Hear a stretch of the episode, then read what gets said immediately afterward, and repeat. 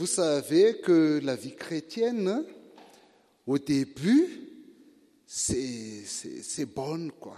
Euh, il y a de la joie. Quand on prie le Seigneur, euh, il répond presque tout de suite. Hein. On reçoit toujours euh, euh, l'exaucement de la prière au début, à chaque prière qu'on fait. Mais au fur et à mesure où on avance avec le Seigneur, donc euh, il y a des défis, il y a des épreuves, il y a des, des tentations que nous rencontrons, mais ne vous inquiétez pas, ça donne à la vie chrétienne encore plus merveilleuse. Voilà, ça c'est pas seulement pour vous les euh, les amis qui vont être baptisés, mais pour nous tous, pour nous les chrétiens. Donc, euh, qu'est-ce qui va se passer lorsque Jésus nous lance des défis? Voilà ce qu'on va parler aujourd'hui. Je vous invite euh, d'ouvrir votre Bible sur Jean 6 ou bien d'ouvrir votre téléphone silencieux. Jean 6. Bon, le message que je vous euh, apporte aujourd'hui, ça commence à partir du verset 22 jusqu'au verset 69. Du coup, je ne vais pas le lire, mais à fur et à mesure, euh, je vais citer quelques versets sur euh, 6. Donc le contexte, c'est que après la multiplication des cinq pains et deux poissons que Jésus a fait, et puis le passage sur euh, euh, la mer euh, de Galilée, et là nous arrivons donc au verset 22. C'est pour ça que je vous invite de garder votre Bible sur Jean 6 et à fur, et à mesure, je, vous dis ce qu'on va lire ensemble. Donc, décidément, Jésus nous surprend. Ces paroles sont rafraîchissantes, elles nous apportent la paix et sérénité. Il dit, venez à moi, vous tous qui êtes fatigués, chargés, je vous donnerai du repos. Que votre cœur ne se trouble pas, croyez en Dieu et croyez en moi, etc.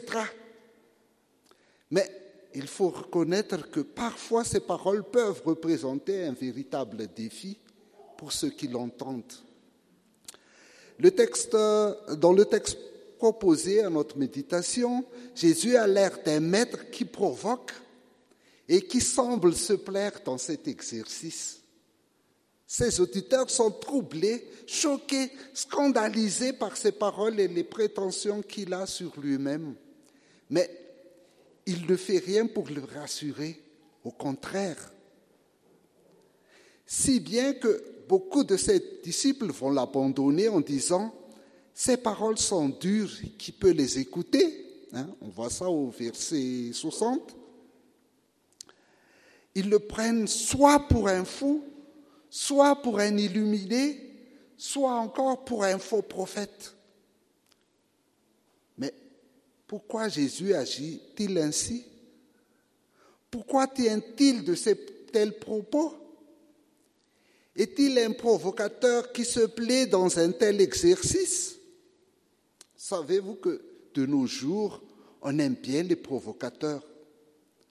Certains ont fait de la provocation leur spécialité et ils ont apparemment du succès. Hein? Dans, les, dans les publications sur Facebook, par exemple, plus on est provocateur, plus on fait des buzz. Et si certains d'entre vous ont vu le, les publications que j'ai faites dernièrement, c'est vraiment des provocations, comme Jésus a fait. Donc, Jésus est-il ce genre de provocateur? Regardons de plus près notre texte. D'abord au verset 25, Jean 6, verset 25, nous apprenons que certains disciples sont venus à Jésus tout heureux de le trouver, car il venait d'accomplir le miracle de la multiplication des pains. Mais Jésus leur dit, si vous me cherchez, ce n'est pas parce que vous avez compris le sens de mes signes miraculeux, non, c'est parce que vous avez mangé du pain et que vous avez été rassasiés. Il suggère ainsi qu'ils n'ont pas compris le sens profond de ce miracle, qu'ils en sont restés à une lecture au premier degré. Vous avez mangé et vous avez été rassasiés. Ils ne sont pas vraiment prêts à confesser une foi, une foi de disciples. Ils ne sont pas vraiment intéressés par Jésus, par sa personne, mais c'est le donateur, le thaumaturge, celui qui accomplit les miracles qui les intéressent. C'est pourquoi Jésus leur dit, travaillez non pour la nourriture qui périt, mais pour celle qui subsiste dans la vie éternelle. Verset 27. Jésus a multiplié les pains, certainement parce qu'il a été ému par la faim de ceux qui sont venus l'écouter et qui n'avaient rien à manger. Mais le sens profond de ce signe, c'est aussi de montrer que Jésus peut combler notre faim profonde, notre faim spirituelle. Par ce signe, il euh, révèle donc quelque chose de son identité. Bien qu'ils aient assisté au miracle de la multiplication des pains, ces disciples-là ne sont pas encore tout à fait convaincus de l'identité de Jésus. C'est pourquoi ils demandent à Jésus un autre signe. Hein. Nous voyons cela au verset 30. Mais pas n'importe quel signe un signe de grande envergure, un signe puissant, un signe puissant. Par exemple, de l'envergure de la manne que leurs pères ont mangée dans le désert. Dans l'Ancien Testament, on nous dit que pendant 40 ans, chaque jour, Dieu a fait pleuvoir la manne pour nourrir euh, son peuple dans le désert. Les Juifs étaient très fiers de pouvoir dire il leur donna à manger un pain qui venait du ciel. Le miracle de la multiplication des pains que Jésus venait d'accomplir le semble inférieur au temps de la manne par Moïse. En outre, certains pensaient à l'époque que le Messie reproduirait le miracle de la manne. Mais Jésus leur fait remarquer, d'une part, que ce n'est pas Moïse qui a donné la manne au Père, mais Dieu. Et que d'autre part, Dieu donnera le vrai pain du ciel. Verset 32. Et ce vrai pain du ciel n'est autre que Jésus lui-même. Verset 35. Cette parole est forte. Les disciples ont du mal à l'encaisser. Le résultat, on le voit au verset 41. Verset 41. Les Juifs murmuraient à cause de ces paroles. Mais Jésus ne les ménage pas. Hein. Il ne s'arrête pas là. Il tient des propos encore plus forts, plus scandalisants. Il veut heurter la sensibilité de ses auditeurs, non seulement en minimisant les pères, Hein, en disant, ils ont mangé la manne, mais ils sont morts. Donc, ils n'ont pas mangé le vrai pain du ciel qui donne la vie éternelle. Donc, ils ne minimisent pas les pères, mais encore en suggérant qu'il est plus grand que Moïse. Il n'est pas simplement un nouveau Moïse qui va donner une nouvelle manne, mais il est la provision divine, céleste, pour la faim et les besoins de l'humanité. Moïse n'était qu'un médiateur des dons de Dieu, mais lui, Jésus, il est le don de Dieu. À partir du verset 51, Jésus met le comble à la provocation. Il parle de manger sa chair et de boire son sang. La loi juive interdisait de boire le sang. Et les juifs scrupuleux évitaient de consommer la viande qui contient du sang. On comprend combien de tels propos peuvent surprendre, scandaliser, choquer. Le sang qui représente la vie, la vie la vie supprimée et réservée à l'expiation des péchés. C'est pourquoi dans l'Ancien Testament, euh, l'Ancien Testament renferme l'interdiction la plus stricte de le consommer. Soit on laisse couler le sang de l'animal, soit on l'utilise pour le rituel d'expiation des péchés. Or, Jésus dit ici qu'il faut boire son sang, car son sang est un breuvage.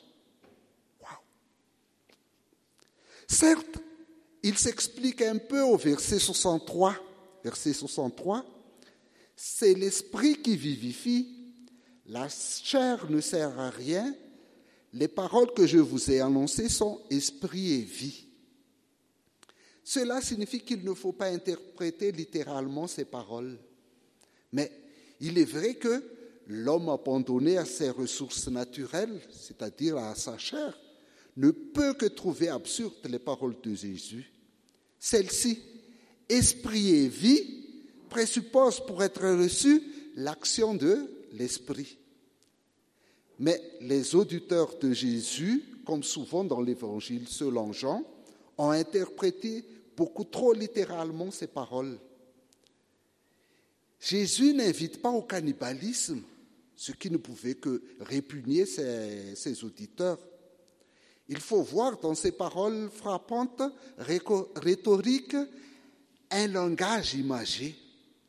Que signifie manger sa chair et boire son sang? Certains voient dans ces paroles une allusion directe à l'Eucharistie. Mais comme Luther fait remarquer que si par telle parole Jésus faisait allusion à l'Eucharistie, alors il condamnerait tous les enfants, tous les malades, tous les absents ou ceux qui, de quelque manière, sont tenus à l'écart à la célébration de la scène, euh, quelle que fût la grandeur de leur foi. Donc, si on ne voit pas d'allusion directe à l'Eucharistie dans ce texte, Qu'est-ce que Jésus peut bien vouloir dire par ces paroles? Rappelons-nous que toute part d'une discussion autour de la manne, les Juifs demandent à Jésus un miracle de la même envergure que celui de la manne, la manne qui tombait du ciel. À partir de cette demande, Jésus file une métaphore, celle du vrai pain descendu du ciel. Vos pères n'ont pas mangé le vrai pain descendu du ciel, car c'est moi le vrai pain descendu du ciel, dit Jésus. Or, qui dit pain dit manger. Le pain est fait pour être consommé. Donc, si Jésus se présente comme le vrai pain, cela signifie qu'il va falloir le consommer. Que signifie donc manger le pain de vie qu'est Jésus? Manger le pain de vie signifie avoir la foi, venir à lui par la foi. Manger sa chair, c'est une manière très forte de dire qu'il faut croire en lui, le recevoir, l'assimiler. C'est d'ailleurs ce que Jésus dit au verset 34-35. Manger son corps, c'est venir à lui, c'est croire en lui. On pourrait noter encore le parallélisme entre les versets 40 et 54. En effet, au verset 40, Jésus dit, allez, on va voir le verset 40. On va, bien le voir. Verset 40, Jésus dit, Quiconque voit le Fils et croit en lui a la vie éternelle, et moi, je le ressusciterai au dernier jour. Voilà le verset 40. Et on va le comparer avec le verset 55. Maintenant, le verset 55. Quiconque mange ma chair et boit mon sang a la vie éternelle, et moi, je le ressusciterai au dernier jour. Vous voyez? Jésus, redit donc de manière imagée, métaphorique au verset 54, ce qu'il avait affirmé clairement, disant plus prosaïquement au verset 40. Cela permet de tirer la conclusion suivante. Manger sa chair et boire son sang, c'est croire en lui. Croire non d'une foi superficielle, mais d'une foi ferme, solide, résolue, profonde. Comme le faisait remarquer Luther, Saint Augustin avait bien discerné le sens de ce texte. À quoi bon apprêter ton ventre et tes dents? Crois, et voici, tu as mangé. Manger sa chair, c'est donc croire en lui mais non pas croire à demi, mais croire véritablement, s'abandonner à lui pour son salut, pour sa vie entière. À partir donc d'une discussion autour de la manne, autour du pain du ciel, Jésus utilise ce langage fort pour dire qu'il faut vraiment croire en lui, vraiment s'abandonner à lui, au point où cette assimilation de sa personne peut être comparée métaphoriquement à une mendication. Ce type d'interprétation peut nous surprendre, mais nous utilisons assez souvent cette façon de parler dans notre euh, vie de tous les jours. Par exemple, quand nous disons j'ai dévoré un livre, ou encore je bois les paroles de quelqu'un. Cela signifie que nous apprécions les propos, que nous les assimilons totalement, que nous vibrons à leur lecture ou à leur écoute. Ne nous arrive-t-il pas aussi de nous extasier devant un bébé Ah, il est à croquer. Jésus utilise le même jeu de langage ici. Il veut dire qu'il faut croire en lui non d'une manière abstraite, théorique, superficielle, mais il nous invite à une véritable foi en lui, une foi qui se comparait à une véritable assimilation de sa personne, à une indication spirituelle. Nous l'assimilons par la foi en croyant en lui, en mettant notre confiance, notre espoir, notre euh, espérance en lui en nous remettant totalement, entièrement à lui pour notre salut et pour notre vie entière. Manger la chair du Christ signifie l'acte d'adhésion sans réserve à lui. Mais pourquoi Jésus précise-t-il qu'il faut aussi boire son sang? Ne suffisait-il pas de dire qu'il faut manger sa chair? Pourquoi cette allusion au, champ, au sang sent que cela allait choquer ses compatriotes juifs? Pourquoi Jésus ajoute-t-il qu'il faut boire son sang? Le débat autour de la manne n'obligerait pas à parler du sang. Que signifie boire le sang de Jésus Il est assez frappant de noter au verset 51 le passage au futur, verset 51. Le pain que je donnerai le pain que je donnerai, c'est mon propre corps.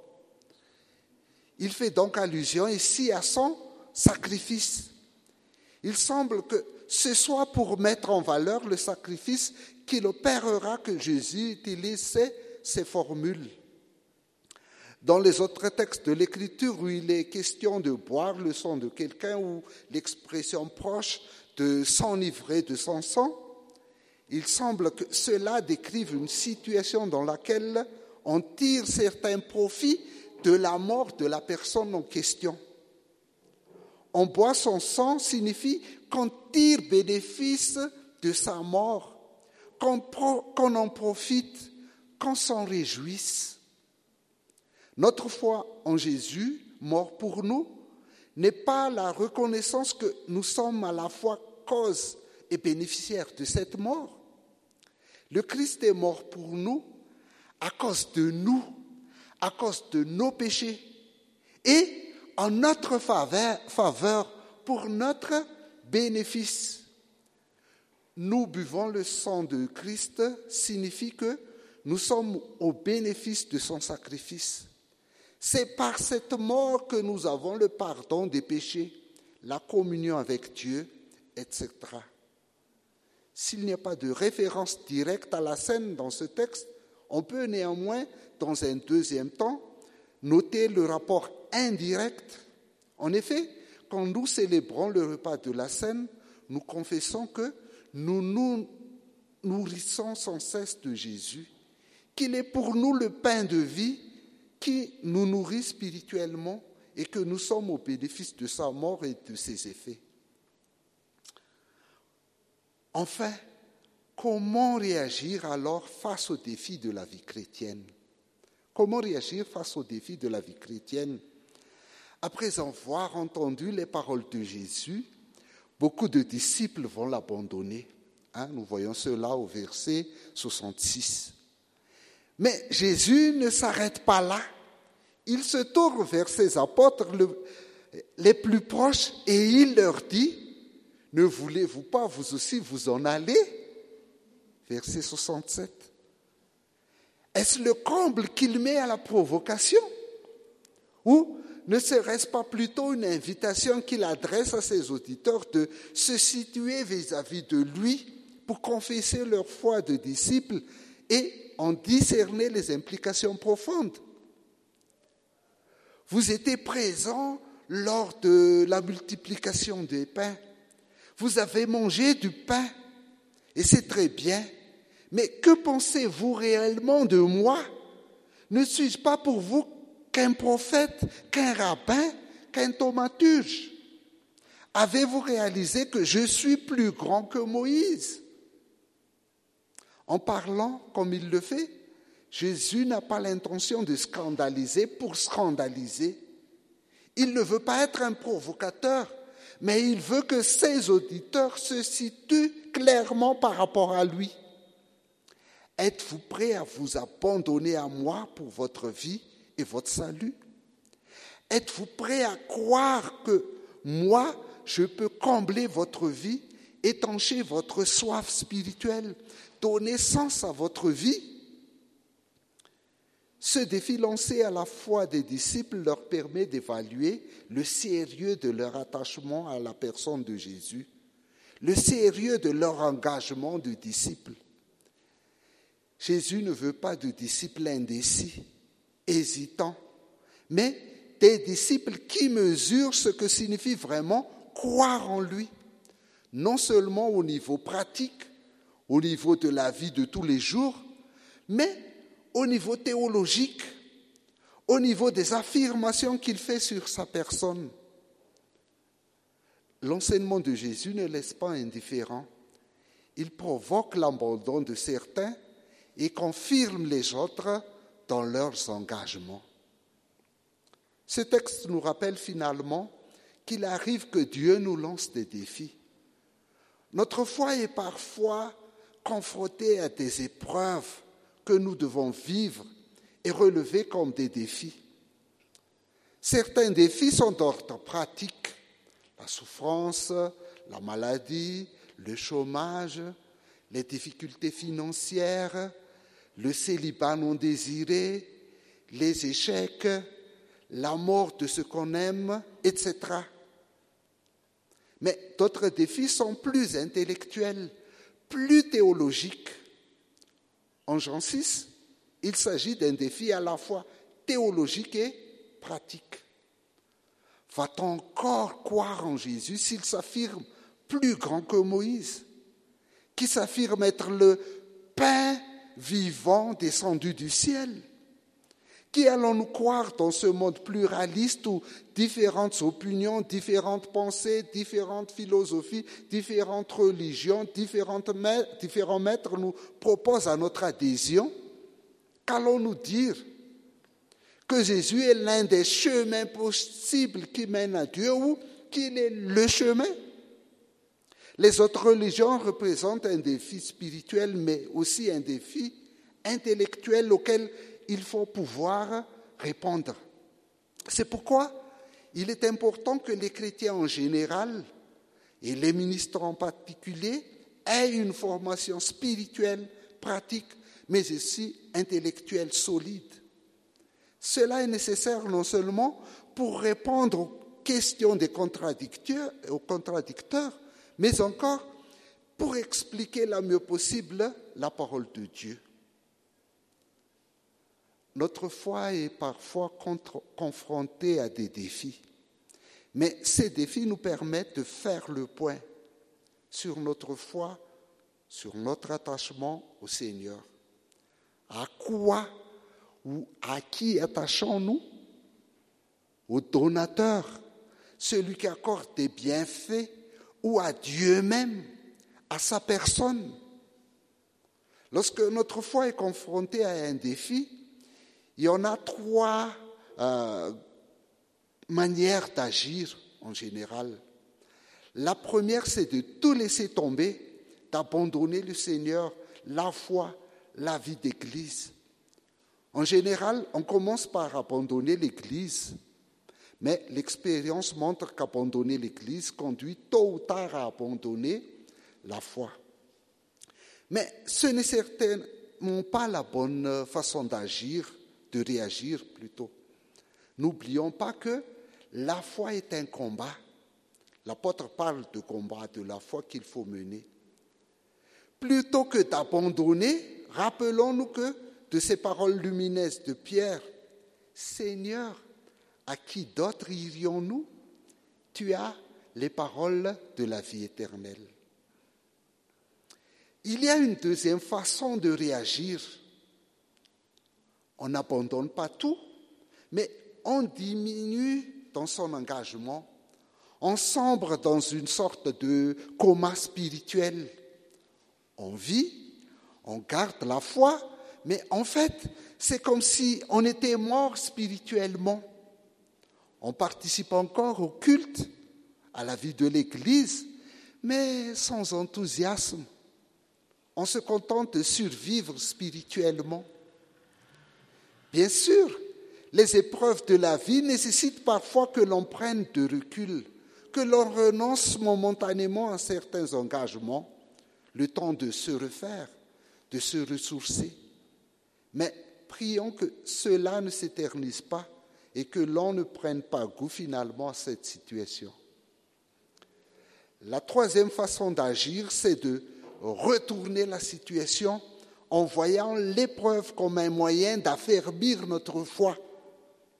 En lançant ce défi, Jésus nous oblige, euh, Jésus oblige ses disciples à se situer par rapport à lui, à confesser leur foi de disciples, leur attachement à sa personne, ils doivent s'interroger sur la profondeur de leur foi.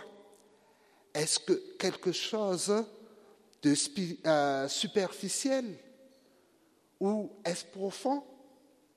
Sont-ils attachés à la personne de Jésus ou simplement au bienfait qu'il leur accorde? Devant certains défis, nous devons même avoir une foi nue en Dieu, une foi sans filet. Nous devons vraiment lui faire confiance, nous remettre entièrement à lui. Et cette confiance va même par-delà de la mort. Croire en lui, c'est aussi croire qu'il est la résurrection et la vie. On remarquera que dans ce texte, le Seigneur a répété à plusieurs reprises, Celui qui croit en moi, je le ressusciterai au dernier jour. Quel que, soit, quel que soit ce que nous pouvons vivre, n'oublions pas cette confession de foi de Pierre au verset 67. Seigneur, à quel autre irions-nous? Tu as les paroles de la vie éternelle et nous, nous avons cru et nous avons connu que tu es le Saint de Dieu. Que le Seigneur nous aide donc à relever avec foi les différents défis qui peuvent se présenter à nous. Amen. Prions. Merci Seigneur pour ta parole. Merci parce que dans notre vie avec toi, nous, rencontrons aussi des défis parfois, des provocations, des épreuves, des choses dures, Seigneur. Mais merci que, parce que ta parole nous aide à bien comprendre que tu es toujours là avec nous. Tu nous aides à avoir, à croire en toi, à avoir confiance en toi, à abandonner notre vie pour toi, à nous engager envers toi, Seigneur. Nous prions non seulement pour nous, mais aussi pour euh, ceux qui vont être baptisés, Seigneur, qu'ils croient vraiment en toi, qu'ils s'attachent à ta personne, qu'ils aient un vrai engagement avec toi, Seigneur, malgré les choses qu'ils vont euh, euh, traverser avec toi. Le signe qu'ils vont exprimer aujourd'hui, Seigneur, va être le signe de leur vie ou le signe de notre vie. Mourir avec toi, enseveli avec toi pour nos péchés, et puis ressusciter avec toi pour une nouvelle vie. Nous te remercions, Seigneur. Amen.